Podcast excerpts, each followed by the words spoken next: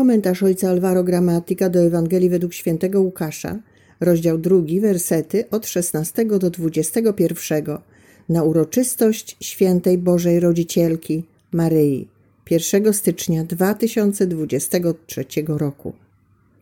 Pasterze pośpiesznie udali się do Betlejem i znaleźli Maryję, Józefa oraz leżące w żłobie niemowlę.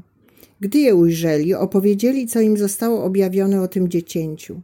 A wszyscy, którzy to słyszeli, zdumieli się tym, co im pasterze opowiedzieli. Lecz Maryja zachowywała wszystkie te sprawy i rozważała je w swoim sercu. A pasterze wrócili, wielbiąc i wysławiając Boga za wszystko, co słyszeli i widzieli, jakim to zostało przedtem powiedziane. Gdy nadszedł dzień ósmy i należało obrzezać dziecię, nadano mu imię Jezus, którym je nazwał anioł, zanim się poczęło w łonie matki. Fragment Ewangelii podkreśla, że pasterze, gdy tylko otrzymali zapowiedź narodzin Mesjasza w mieście Dawida i mając wizję aniołów chwalących Boga, zaczęli mówić jeden do drugiego, aby udać się aż do Betlejem, by zobaczyć to, co objawił im Pan. Oto pierwsze światło dla naszego życia. Trzeba mówić o rzeczach Bożych. Trzeba opowiadać sobie nawzajem, co Pan czyni w naszym życiu, dzielić się nie tylko problemami, ale przede wszystkim darami i nadzieją. Potrzebujemy zachęty cały czas i nieustannie, a zachęta polega na opowiadaniu o darach Bożych. Słowo wzbudza ufność do Boga, dodaje nadziei w drodze, która jest przed nami i otwiera nam oczy, aby widzieć znaki Boże w naszym życiu. Słowo jest stwórcze. Jeśli mówimy o darach Bożych, otworzymy się na Boże działanie, Natomiast jeśli mówimy tylko o rzeczach negatywnych lub w negatywny sposób, pozostajemy zamknięci na wszelkie orędzie radości. Pasterze zachęcili siebie nawzajem i postanowili niezwłocznie udać się do Betlejem. Poszli i znaleźli wszystko tak, jak powiedział im anioł.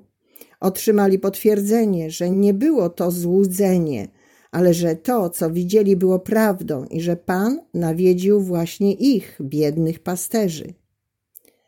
Dla nas pójście do Betlejem oznacza pobiec tam, gdzie jest obecny Bóg, a Bóg jest tam, gdzie są nasi bracia w wierze.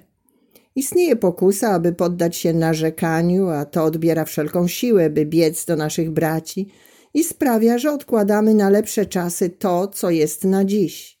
W ten sposób nasza wiara nigdy nie zostanie potwierdzona. Stracimy radość, pozostając zamknięci na cuda, które Bóg przygotował dla naszego życia. Gdyby pasterze nie byli przekonani, żeby od razu pobiec do Betlejem, tylko pomyśleli o swoich owcach, o swoich obowiązkach lub po prostu o swoim lenistwie i spaniu, o swojej nieszczęśliwej sytuacji jako wykluczeni z życia społecznego, być może nigdy nie zobaczyliby Jezusa. Przede wszystkim nie uwierzyliby w to, co powiedział im anioł. Nie mogliby opowiedzieć, jak prawdziwa była wizja aniołów, Inni nie byliby zaskoczeni, a tym bardziej nie wróciliby chwaląc i wielbiąc Boga. Straciliby życiową szansę, aby doświadczyć, że Bóg ich kocha. Straciliby prawdziwą radość. Dlatego starajmy się wypowiadać słowa nadziei, zachęcajmy się nawzajem do wiary w Pana. Wtedy otrzymamy nową siłę, aby iść do różnych Betlejem, które przygotował dla nas Pan. Otworzą się nasze oczy i ujrzymy znaki Jego miłości do nas. Pozytywne mówienie i pospieszne pójście do braci pozwala nam doświadczyć, że dziś narodził się dla nas Zbawiciel, Chrystus Pan.